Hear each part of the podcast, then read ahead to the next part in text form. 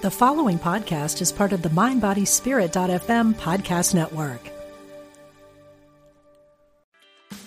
Meditation doesn't have to be a solo practice. Meditation is more fun with friends. Looking for a way to drop in and hang out at the same time? Join us online at Omega Institute for a meditation party with self proclaimed meditation nerds Dan Harris, host of the 10% Happier podcast, Sebene Selassie, and Jeff Warren. This three day retreat will stream live from Omega's Hudson Valley campus May 17th to 19th. Don't miss the party. Reserve your spot at eomega.org slash party today.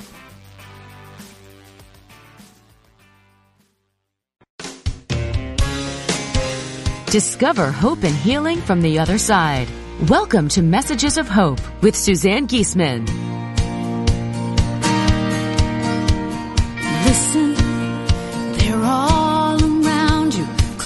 As a thought or a memory.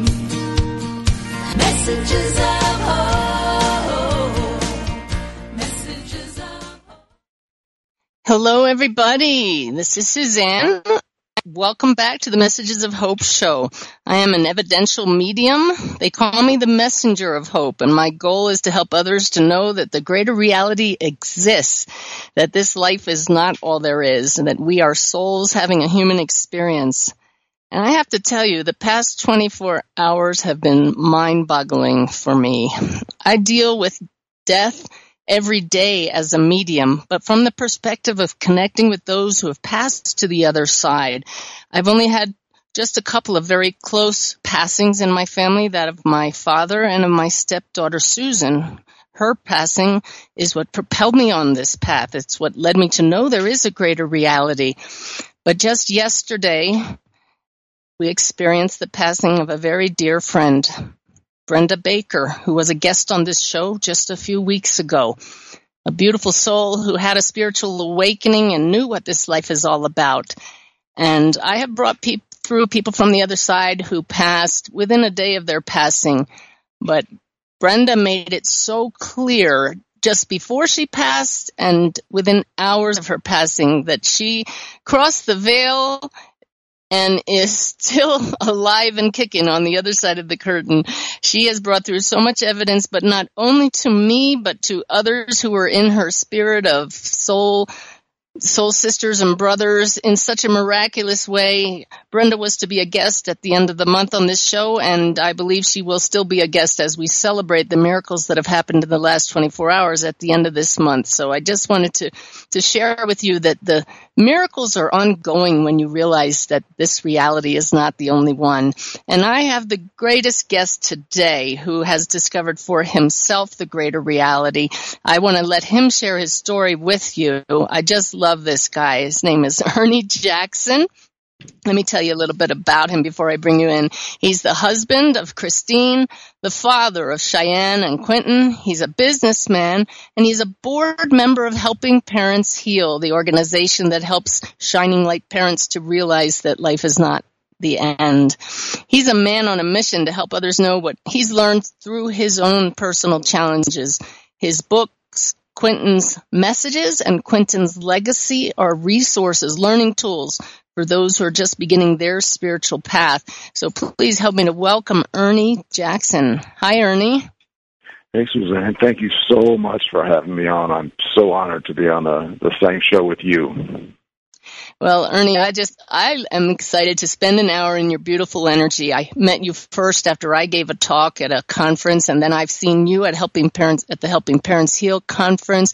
And then you came over, you and Christine came to our RV and spent a beautiful evening with Ty and with me, just chatting and you are just as personable and loving in person as you are when you're talking to groups. I know you share your story to groups and it's truly inspirational to have a man share his emotions, share his story, and so that I hope that if we, we, we generally have more female listeners than men on this show, uh, but I hope that the women will have their husbands tune into the archived version later. Let's start off with a question that's really going to get you, um, really opening your, your soul to all of us, Ernie. Before you tell us what led to your transformation, I would like you to describe to those listening the Ernie Jackson that people would have met say 10 to 15 years ago? I was I was a different guy. I um I was I was focused on the material world. I was I was at a singular focus on climbing the corporate ladder. I defined myself through my job. I defined myself through my performance on my job and the amount of money I was able to make. Um, I had a I had a singular focus on that, and and and beyond that, I I had absolutely no clue there was anything beyond death. I um I just I loved certain programs like uh, Ghost Whisper and and and Touched by an Angel, mm-hmm. but I I just I thought they were you know great entertainment. It didn't it just didn't click. It didn't dawn on me that those shows were even giving me a could be giving me a glimpse of what was going on. Um, and I was I'm ashamed to say that I was the kind of guy that when somebody was suffering through the the passing of a loved one, I wasn't there. I um I was the kind of guy, you know, I mean so many of us are in that place where we want to fix things. We want to have a magic word or a magic phrase and we want to fix things and and I didn't know how to fix a friend mm.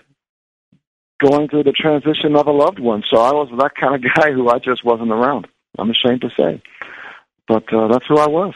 That's who I was. And I, it, it, what's what's ironic is um come come 2009, I I knew I needed. I mean, I was ready for an awakening. I was ready. I, just, I looked skyward and raised my hands and said, "I am ready. I need I need something. This isn't working out for me." I got goosebumps with that one because we'll get there. We'll tell people what happened in 2009 in just a few minutes. But you you wrote in your book Quentin's Legacy. Um, you before 2009, you were lost. What does what does it mean to you to be lost? in addition to what you just shared? Yeah, no, it was it was not being connected. I was okay. I was I was not connected. I was I was just kind of in the wilderness wandering around. I truly I yeah. didn't know why I was here. I didn't have a purpose. Okay. And it, it came to dawn on me that um you know, making money wasn't my purpose. And I actually came to a point where I, I said to myself, I thought I was meant for something more. I mm. really did. And and I was just like, okay, I'm I'm ready. All right. I had no clue what was going to happen though. that kind of okay. And and without giving away what happened, who is Ernie Jackson today? I'm here to serve. Um, I know because of my son, because my son showed me I'm an eternal being. Because of what my son showed me, I know my struggles. I know what I still have to work on. Because of the gift from my son, this gift of knowledge, I know how I am to serve and help others. So it's kind of a, you know, it's kind of two pronged. It's it's continue to work on myself, and at the same time touch as many people as I can. hmm. Yeah. Yeah. That's why I say you're a man on a mission.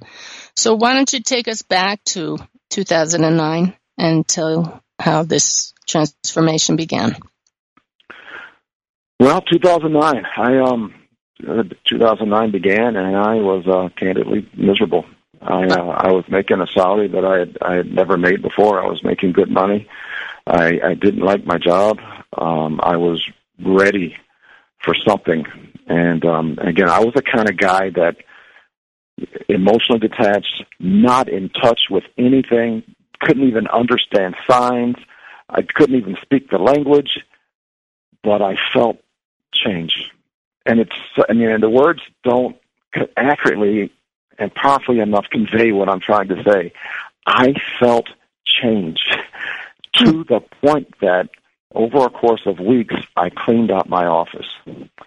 And that's just mind boggling. But I felt changed to the point that I took all of my personal possessions out of my office.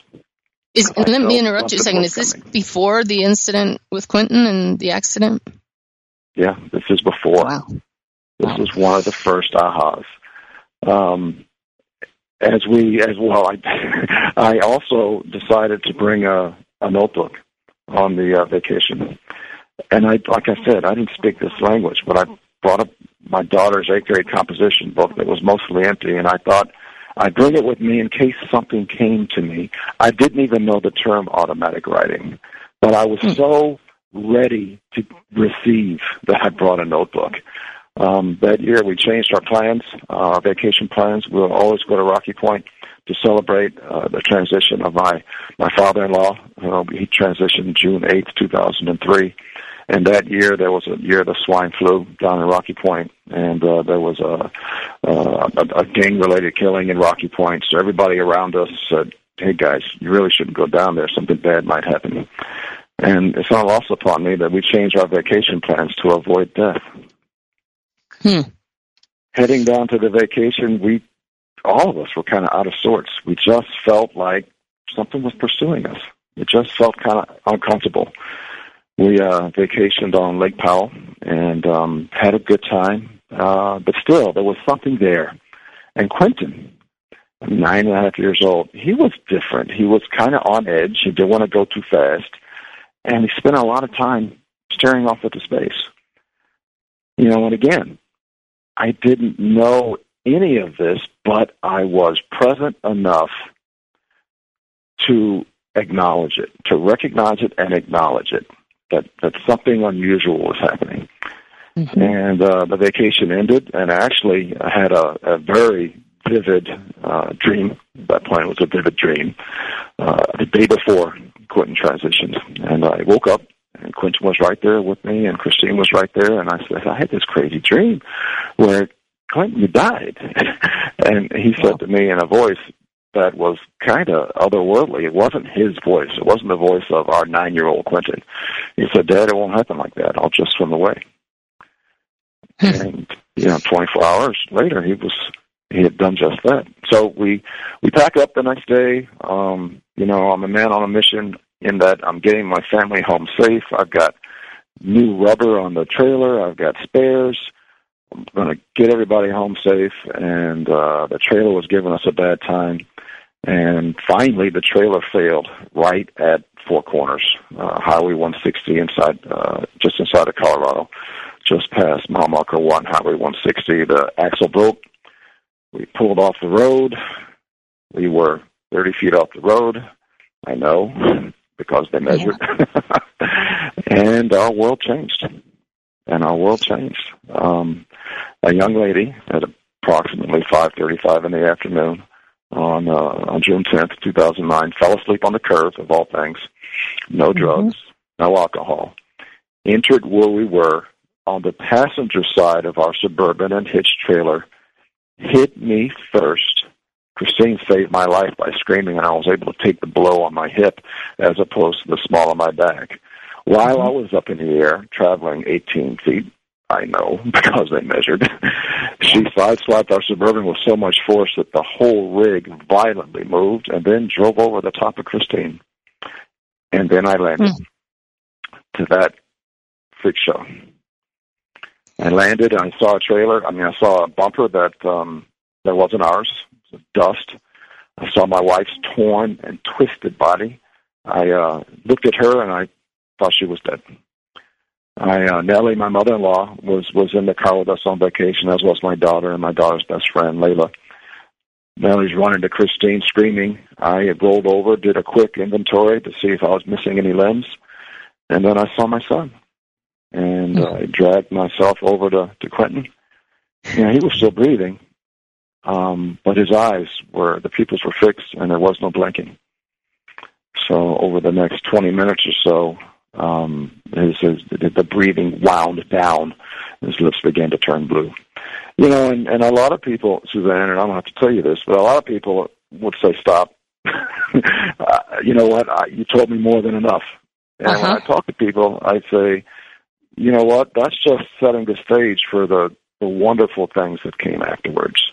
I mean, because it was at that point that, you know, my eyes were open wide. I mean, I write in the book that uh, at the accident scene, and I was not a church going man, but at the accident scene, I felt God there with his mm-hmm. finger in my forehead saying, Hey, Ernie, hey, Jackson, you're not in control, buddy. I've got to work for your son and mm. um, something miraculous. I mean, and that's what a what a what a dichotomy. Something miraculous happened at the accident scene, and I really believe it kind of opened some doors for me in a big way. But the young lady who caused this, after she went off the edge of the embankment and climbed up, she walked toward us, and she she went and she went over and saw Christine and, and Nellie and Cheyenne and my daughter. Bless her. She uh, she said it's going to be all right, and I really don't know that my daughter truly understood that moment how bad it was. But then uh, this young lady's name was Amanda.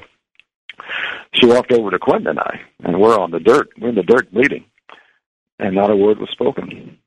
But I looked up at her, and I through her eyes I saw her soul, and I saw her horror, and I saw her pain, and from a, a certain perspective that I can explain why, um, I saw her carrying my burden, a burden that I was afraid to carry my whole life. I saw her carrying my burden, and my heart broke for her, and I immediately forgave her on the spot without a thought. You knew that that she would have to live the rest of her life knowing that she had caused this tragedy. And that was unacceptable. I did not want her to carry that burden. You know, you say in your book that in your earlier years, you used to take tremendous chances with your driving, so much so you were aware you were taking chances, and you would ask, "Is today the day for me to die?" Exactly. so that could have been you.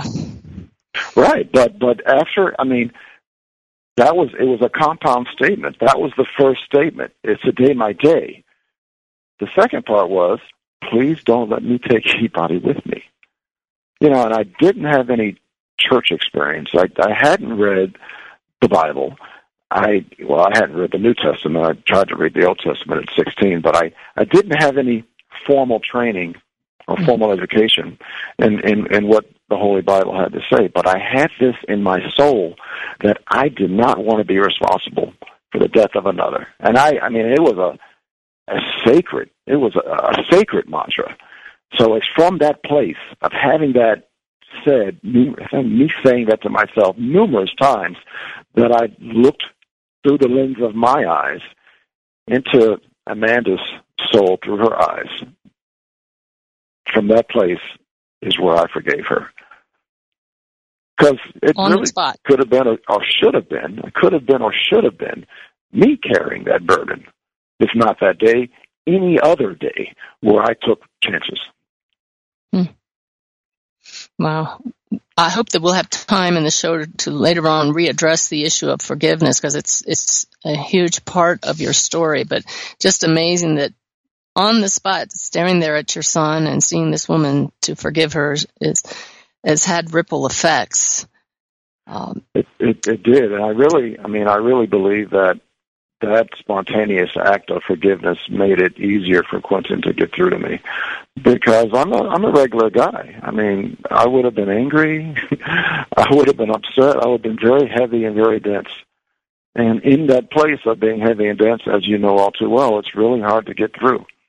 But right. um that moment, I believe, opened a door for me for Quentin to get through. he got through quick.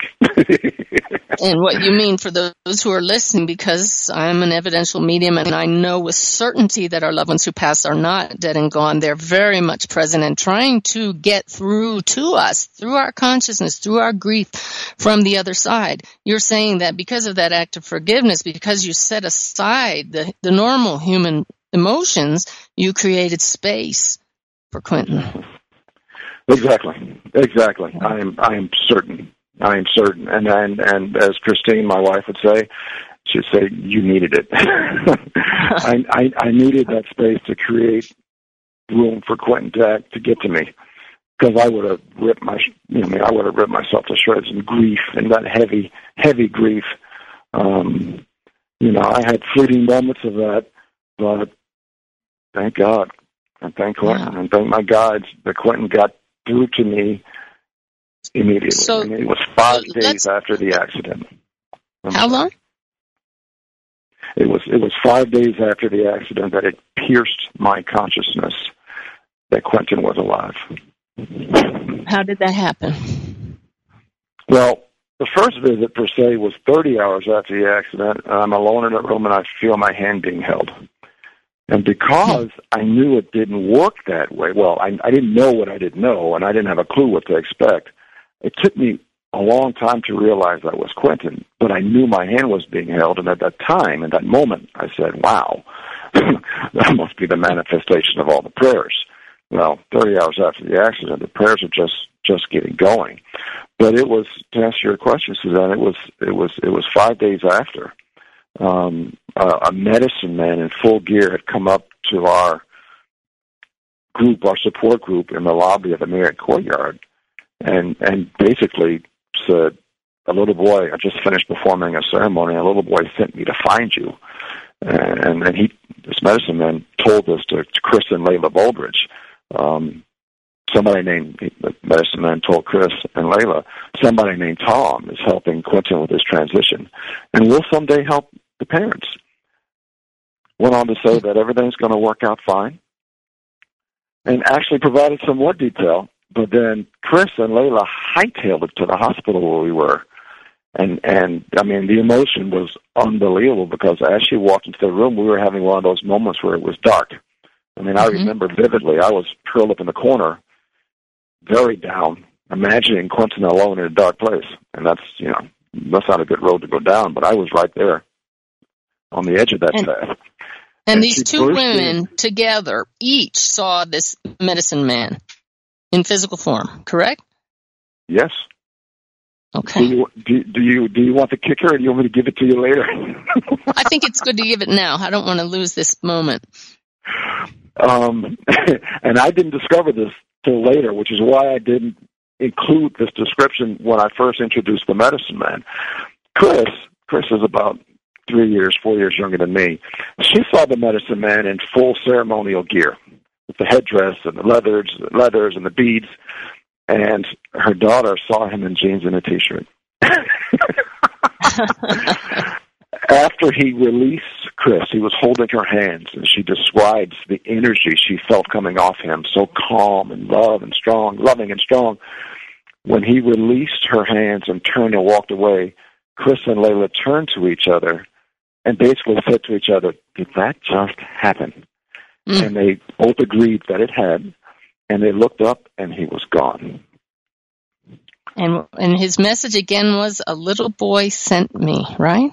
Yeah, he um this was this was about eight in the morning. He said, I just finished performing a ceremony. And a little boy came to me and sent me to find you. He wants you to know that he's fine.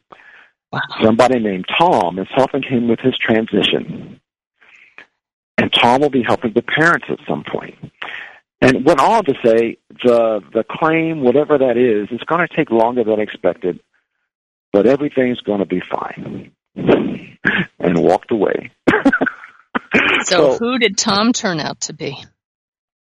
I don't know, Suzanne, but I tell you what, Christine and I know so many Toms that every time we meet a Tom, we turn and look at each other and we basically say, I wonder if he's the one. but yet was, there's another medicine man connection with Amanda, the woman whose exactly. car went out of control, correct? Exactly, exactly. Um, I had, I mean, I, I lit up. I, over the course of that day of realizing that, that Quentin is alive and well, just I can't see him anymore. I started talking. That was my grieving process, and I made my first video. My my loving friends in Denver recorded me seven weeks after the accident, and in that Vimeo video that's posted out there, I describe a medicine man at the accident scene, very much like I just described. Well, Amanda and her family saw that video, and when we finally met Amanda again, one year and 51 weeks after the accident, in the courtroom for sentencing, where we were fighting for leniency and begging for no jail time for her, afterwards she came to us battling and crying and talking about a medicine man because she misunderstood and thought that we had seen the medicine man. But she, as she settled down, she said that her grandfather on the other side is a medicine man, and she was curious as to whether or not it was him that came to our support group. wow.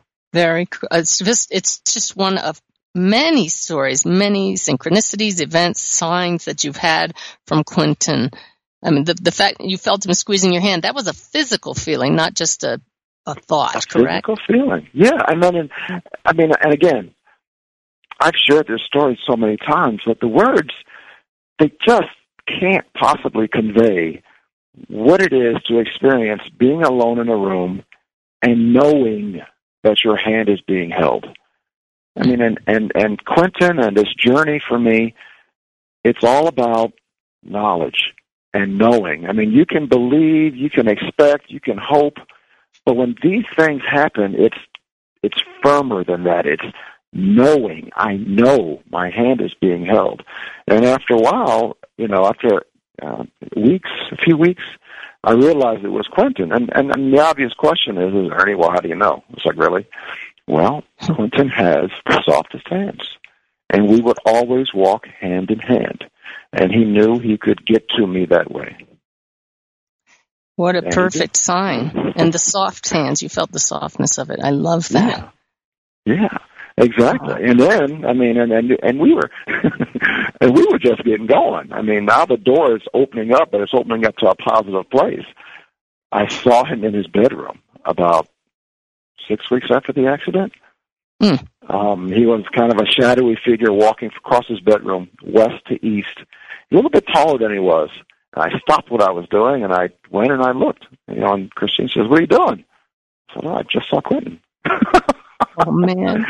And Ernie, you know, these signs go on and on and we're already at the bottom of the hour. I can't believe it. We're going to have to take a break. Please come back and join us. Ernie Jackson has many more stories of his awakening to share with you to show you this is real. Love never dies.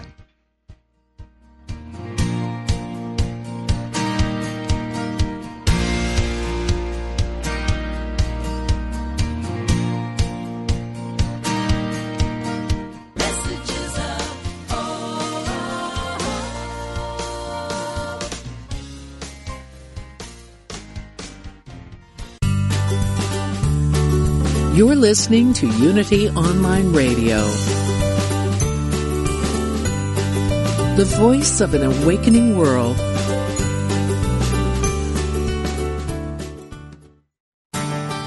As Unity Online Radio continues to expand its programming and outreach around the world, we depend on the generosity of listeners like you. If you enjoy the programming, please make your donation today by going to unityonlineradio.org and click on Donate. Thank you for your support.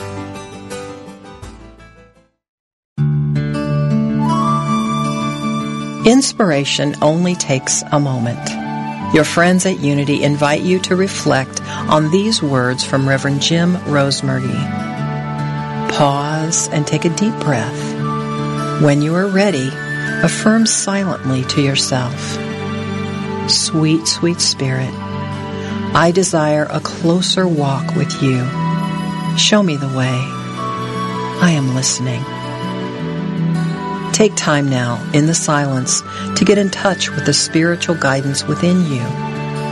Have faith that your next step, your unfolding, your spiritual growth is coming to you in divine order through your spiritual instinct or your spiritual knowingness.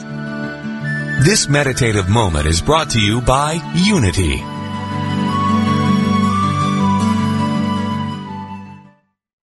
Since 1924, Daily Word has offered inspiration and practical teachings through daily prayer messages to help people of all faiths live happy, healthy lives. The magazine includes two months of daily affirmations, messages, articles, and spiritual poetry to help you get inspired. Subscriptions are available for print editions in large type and Spanish, as well as the digital subscription package that includes the online magazine with audio, smartphone app, and daily email. Get your subscription today. Visit dailyword.com or unity.org. Tune into Everyday Attraction with Ray Zander every Friday at 12 p.m. Central here on Unity Online Radio. Take a deep dive into the teachings of Abraham and discover how to make the law of attraction work for you in your life. Each week, Ray goes into the heart of understanding the power of our emotions and how to become conscious co-creators Learn how to release resistant thoughts and live life to the fullest. Find out more at everydayattraction.com. Since 1924, Daily Word has offered inspiration and practical teachings through daily prayer messages to help people of all faiths live happy, healthy lives. The magazine includes two months of daily affirmations, messages, articles, and spiritual poetry to help you get inspired. Subscriptions are available for print editions in large type and Spanish, as well as the digital subscription package that includes the online magazine with audio, smartphone app, and daily email. Get your subscription today. Visit dailyword.com or unity.org.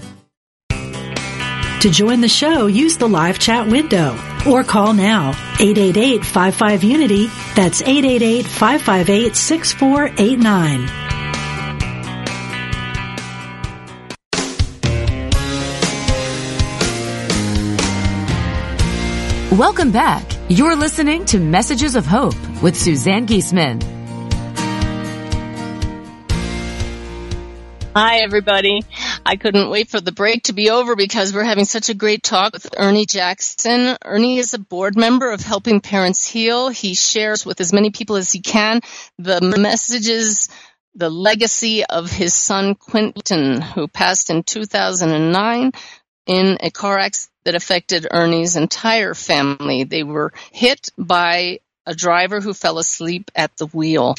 Ernie, you say in your book, and by the way, his website is quentinsmessages.com. That's Q-U-I-N-T-O-N-S, quentinsmessages.com, Quentin being his son.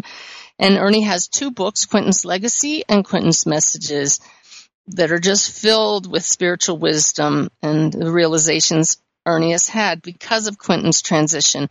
You say in your book, this, this is a very brave statement to make, but I know that it's true. I've talked to so many people who have, who have um, gone through the loss of a loved one and come out stronger from it. You say this is a very bitter pill to swallow that, but that because of Quentin's transition on a certain level, your life improved.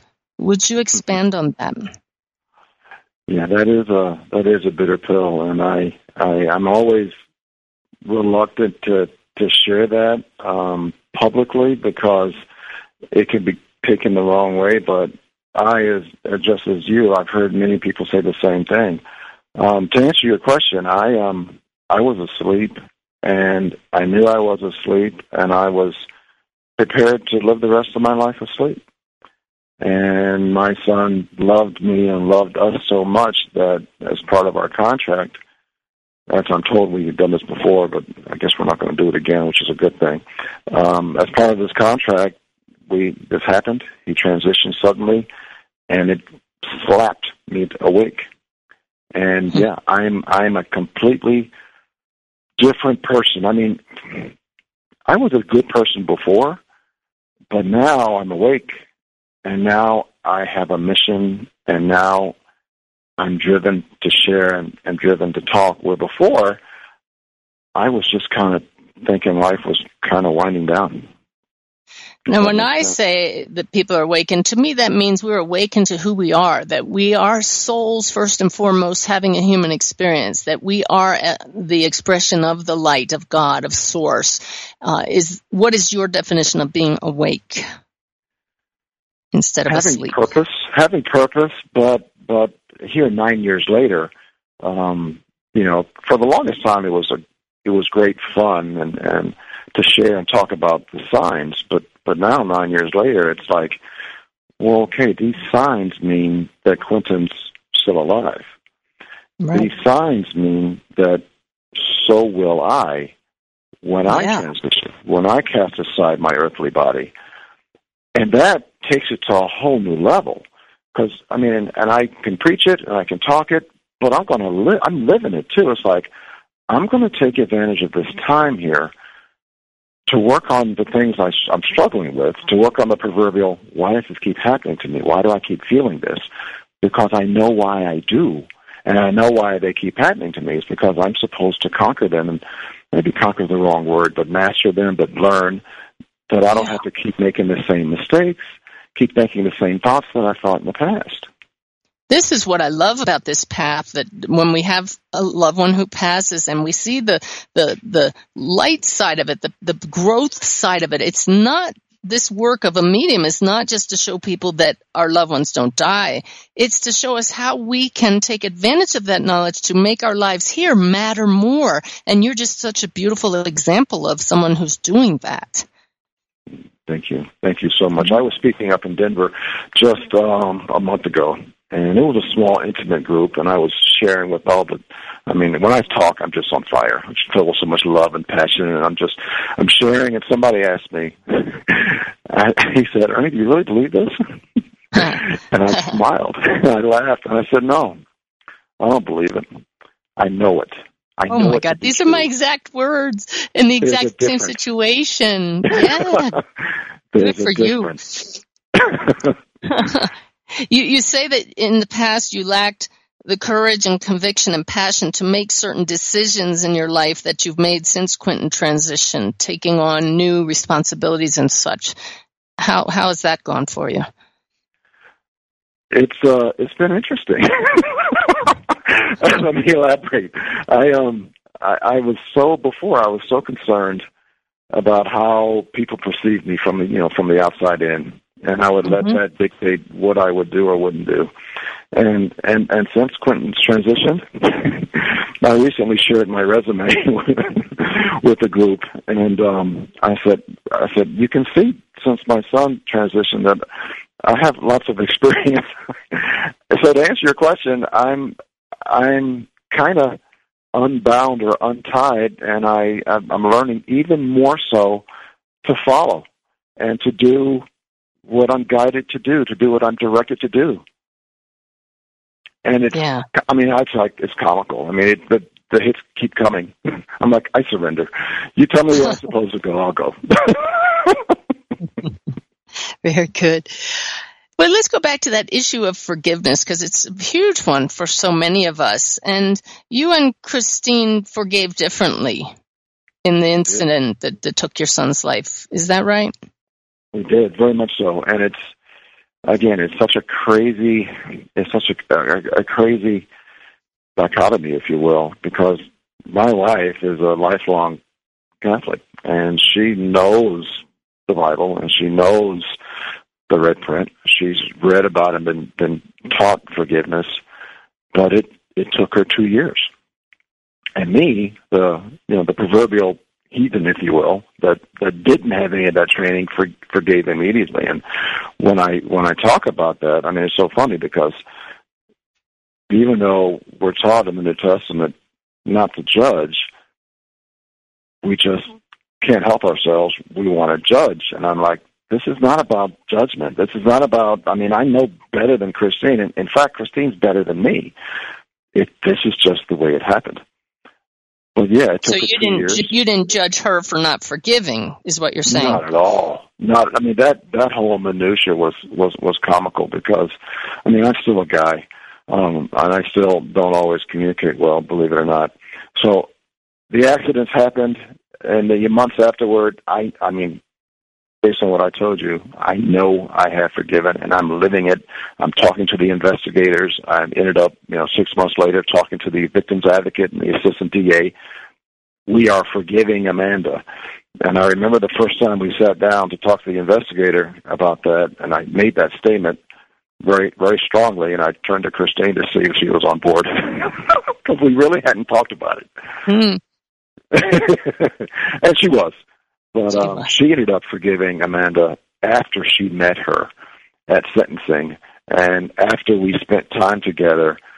It was two years and two months together on the reservation where we partook in a ceremony. And Amanda and her parent family was there. So you actually you befriended them, and, and I don't want to get off track though. If you will forgive me for getting staying on this forgiveness issue here, you actually took the stand in the case to to go over the the accident that happened, and in the sentencing portion of the court case or beforehand, you got to state that you wanted her wanted them to go leniently on her, and you had a big realization that most people didn't think like you did there in the courtroom. I did. It was it was surreal. Um, we ended up having to do a victim's advocate statement as the the court date um, came closer. I mean, the judge saw it, the the, the attorney saw it, um, even Amanda and her family saw it. So when we showed up, it was kind of like um, the red carpet was rolled out before us. They just didn't know how to take us. They just couldn't. They had a tough time comprehending what was going on. We asked if we could see Amanda, if we could talk to her afterwards, and the victim's advocate and the assistant DA look at each other. The assistant DA look at each other, and and they're like, "Okay, Yeah. if Amanda if Amanda wants to, because typically that process doesn't go well." And Amanda said yes. So after the sentencing, you know, everybody's gathered around us. They're watching us very close, obviously. Amanda's going straight to jail for 10 days, and, and the, the judge explaining why was quite a, a process. It was a beautiful process, to tell you the truth. And she walks up to us, and she has her hand out to, to shake our hands. And I wrapped her up in a hug, and I hmm. whispered in her ear, we've been worried about you. Hmm. But yeah, it, it, I mean, that, that was surreal. And That and it's you know the judge gave her the lightest sentence. Well, could have given her no, no jail time, but gave her some just so the that there was some lesson learned there. But she walked out of that jail a changed person as well, didn't she? She did because the, the she carried that burden that I wished to take from her. She carried that burden for one year and fifty one weeks. She gained weight. Um, she had bad acne, and she got a terrible case of bronchitis. So when she walked into the courtroom, I did not recognize her. I didn't know who she was. I was standing right across the aisle from her, and I'm like, "Where's Amanda?" But after she came out of spending ten days in uh, the Durango jail, I believe, her bronchitis was cleared up, and she was healing. And then tell our listeners what happened, what you found out years later about what happened in the very same courtroom where that case was held. well, um, well, actually, we didn't we didn't find out years later. We we found out right then and right there, Oh. um, because after after we embraced Amanda, and and uh, you know after I embraced Amanda, and then Amanda went to embrace uh, Christine and then Cheyenne. There was hugs all around. It was one of her family members, maybe her uncle, um, pulled me aside and said, "Ernie, it was 1999. We were in this very courtroom where we forgave a drunk driver that took the life of one of our loved ones." And In it wasn't lost on me. 1999? That's the year Quentin was born. Ooh. Anybody else And out there like- have goosebumps right now? it's like, how far down the rabbit hole do you want to go? Um, in spending time with Amanda that summer, I mean, a short two months after this scene in the courtroom, we're in a car together driving past the accident scene, and she said, Ernie, I remember being driven past this accident scene, this site, when I was six, thinking to myself, what an awful place to have an accident. Huh.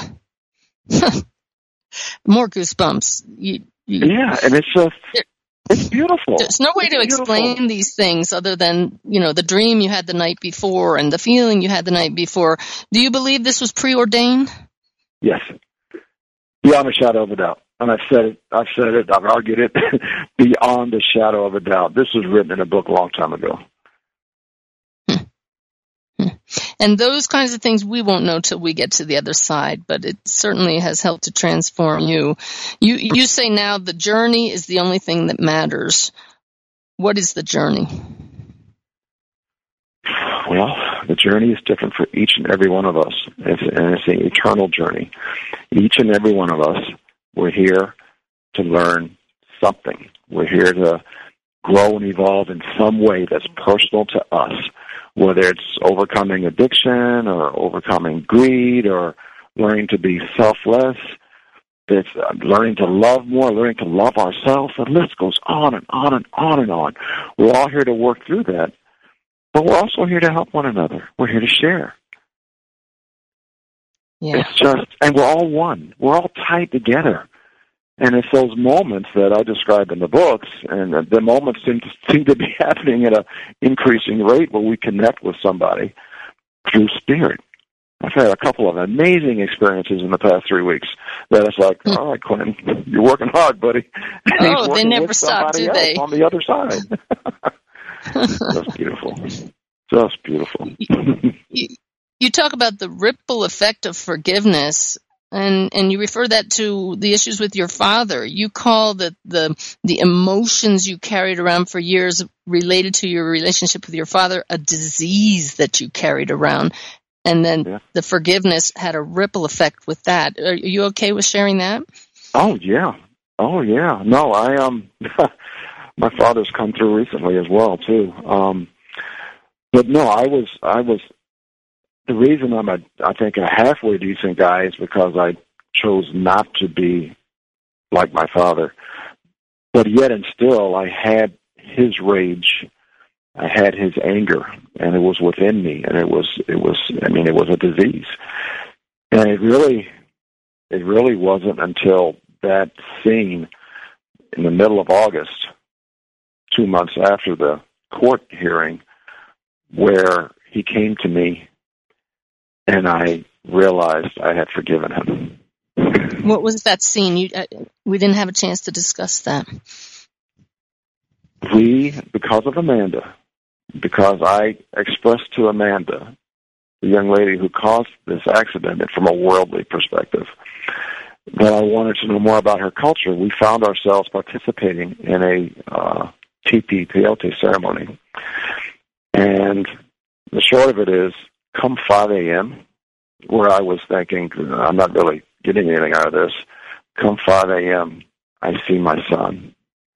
Hmm. and I and I see my grandmother, Dorothy, and I see a family friend, Jack Childs, and they're laughing at me, and they're smiling, they're loving me, and then I see my father, and he's laughing at me, and he's smiling with me, and he's loving me, and I broke down right then and right there because he was included. I included him. He was included, and it was that moment. I'm like, Dad, we're good. We're good. I bet that oh. was a big weight off of you. It, yeah, it was. It was. It was. It was amazing. He came through recently through uh, Thomas Jones, and he said, "Son, thanks for breaking the cycle." Thanks for breaking the cycle. And what's the Thanks for breaking cycle? the cycle. I think the cycle is the the, the cycle of being self-centered, um, and the cycle of being angry and wanting vengeance. Yeah. Um, you know, my dad was very egotistical, and you know what, Suzanne, I was too. And Well, um, that's I that's became, because we we just don't realize that we're souls. You can see, you can look around. For those of you listening, you know we're we're all very much human, but it's when we forget that we're also souls, and we get so caught up in being human that we do become self-centered. And it's the, this is the beautiful part of the spiritual journey is remembering how connected we are. That there is far more to this story than just the drama. Exactly. exactly. And I, I mean, I'm, I, I'm continuing on my journey. Um, my, my goal, right or wrong, sometimes I'm misguided, but my goal is to, to make my ego as possibly as small as possible and to only serve others. And it's not about me. It's about how can I serve? Who can I serve? And in that place, for me, some truly magical things are happening. Yeah, I mean, there's there's instant payback, isn't there? Yeah. It's beautiful. You don't do it to get have those magical things. They're just a natural result of taking the focus off of the self. It's beautiful. Exactly. Exactly. Do you have a, a favorite, another favorite incident that happened with Quentin? Just a life changing, another one of many moments. Well, there was uh his his he came to me in a uh, I mean I, I hate even using the word dream visit. I mean he visited with me and it was crystal clear. It was four months after the accident. And when I have incidents like this, when I have a dream visit, I've learned to recognize them for what they are because they're so vivid and because they come at odd times, like like like you know after 5 a.m. in the morning or 6 a.m. in the morning or 7 a.m. in the morning. But he came to me and I saw his shadow at my feet. It was in the afternoon. It was a vivid dream. I knew who it was. I stepped out and I turned around to look at him, fully expecting he would dissolve. mm-hmm. but he didn't. I saw him in all his glory. He was wearing a, a hooded robe. I could see the expressions on his face. His hair was cut short. He was not only surprised that I could see him, but he was anxious because he knew what was about to happen. Meanwhile, I'm freaking out because I'm thinking, wow, this has all been a dream. All of this, the accident, everything. This, there's Quentin. And I'm yelling. I shouted his name three times. And on the third time, I was awake. Each time I shouted his name, I was closer to consciousness. He saw this happening. Second time I called out his name, he had already ripped off his robe. But the third time I called out his name, he had jumped off the deck. My hands were outstretched. When I opened my eyes, being awake, I felt him within me. Ooh. Ooh. Oh, Wonderful. Oh my. Oh my. and, the, and the thing, the thing, Suzanne, is I didn't it's overused. I didn't know it worked like this. I didn't have many, if any, in my life to explain this to, to explain this to me, to help me bounce this off of them. So I was experiencing all of this from a place of a blank slate, which made it even all the more powerful. Yeah. And you encourage people now to do their own, you put it in quotes, research. How do, how do people learn more about this besides listening to radio shows like this? What helped you? Reading. Um, I I did begin to. I mean, I we we, we saw um, Rebecca Rosen in uh, in Cherry Creek, Colorado. We did a medium. see her mm-hmm. um, twice, and um, we ex- we experienced a past life regression group that was working up in Evergreen. You know, and it's doing research is going out and exposing yourselves to maybe those things that you thought were woo woo or strange before. But to answer your question more directly, Suzanne, for me it was reading. Um. You know, when that that moment it pierced my consciousness that my son is alive, that he loves me so much that he got word to me that he's alive. My next thought was, why didn't I know? I mean, and I was ashamed that I didn't know. And it was from that place that I began to read, and I discovered this knowledge is everywhere. It's everywhere, and I, I mean, I, I never, I mean, I don't want to be from that that place of trying to come across like the expert. So I just tell people, guess what? There's more. Now go do your own research and find out what that means for you. Yeah. and and test things in your heart. How does it feel? I'm sure that you, you know, there is some there I tell people woo woo is relative. and so, you know, for for some people what's very normal to me now as a former Navy officer, now a medium, very normal to other people is over the top woo woo. So, so just test things. And I'm sure that you, Ernie, found things that were way out there and you set them aside, but you just tested in your heart. Exactly. Exactly. And it's just beautiful. And I love that. I love meeting one on one with somebody who maybe doesn't quite get it, doesn't quite see it, and I meet with them one on one and I share what we experience from my heart. I raise their vibration with my words and my heart. Yeah. And most times they have a moment as the light bulb comes on and they're like, you know what? That happened to me. That yeah. happened to me. I'm like, yeah, there you go. That was your daughter. That was your son. That was your dad. That was your mom. How does that feel? That's what makes you such a beautiful ambassador for helping parents heal and other organizations. Because here you are, you walk the talk, and you're the men. I've seen them listen to you, and they, they kind of hang on your words because if you can believe this and you can transform this way, then maybe they're not going to be weird or strange or uh, looked down upon for believing. And that's what our soul wants us to do: is just to be open so that the the messages can get through. Exactly. I mean, and I, I mean, and I go so far now as to say, you know, once we get it, once we come through the fire, and we wake up and we know beyond a shadow of a doubt that there's more.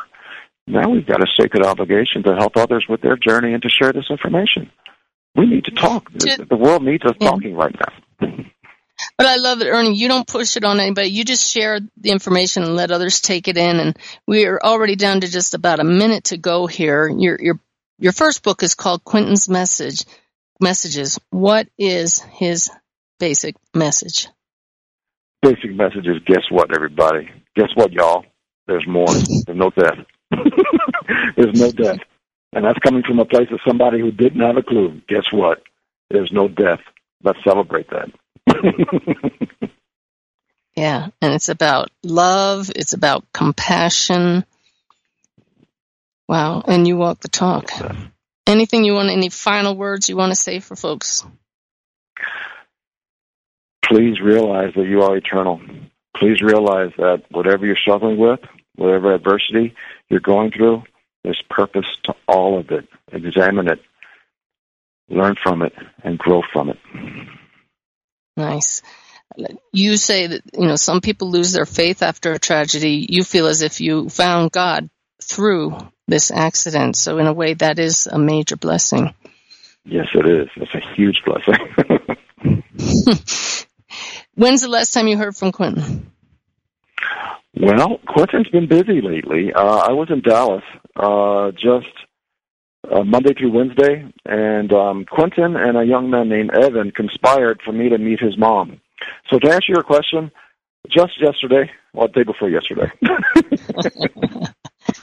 so it, I, I, I, I'll bet for you, we just never down to just thirty seconds here. It, has it lost its magic?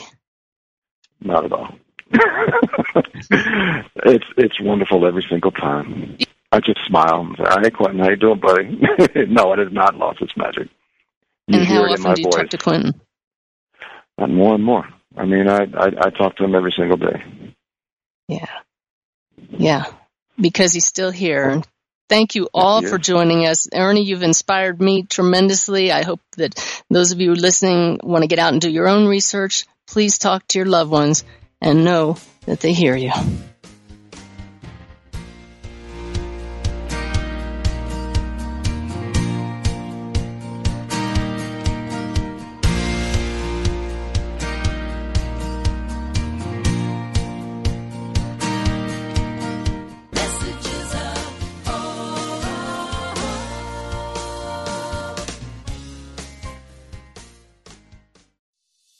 Hey, it's Radleigh Valentine. Join me for a brand new way of connecting with your angels on my new podcast, The Angel Tarot Show. Each week, you'll meet your angelic guides and guardians and find new ways to unlock unconditional love, tune into your intuitive abilities, and create the joy filled life that, well, you've always wanted. Plus, you'll get a useful and timely energetic weather report bringing you guidance for the coming week. Tap into the healing, hope, and guidance that's all around you on the Angel Tarot Show, exclusively on mindbodyspirit.fm.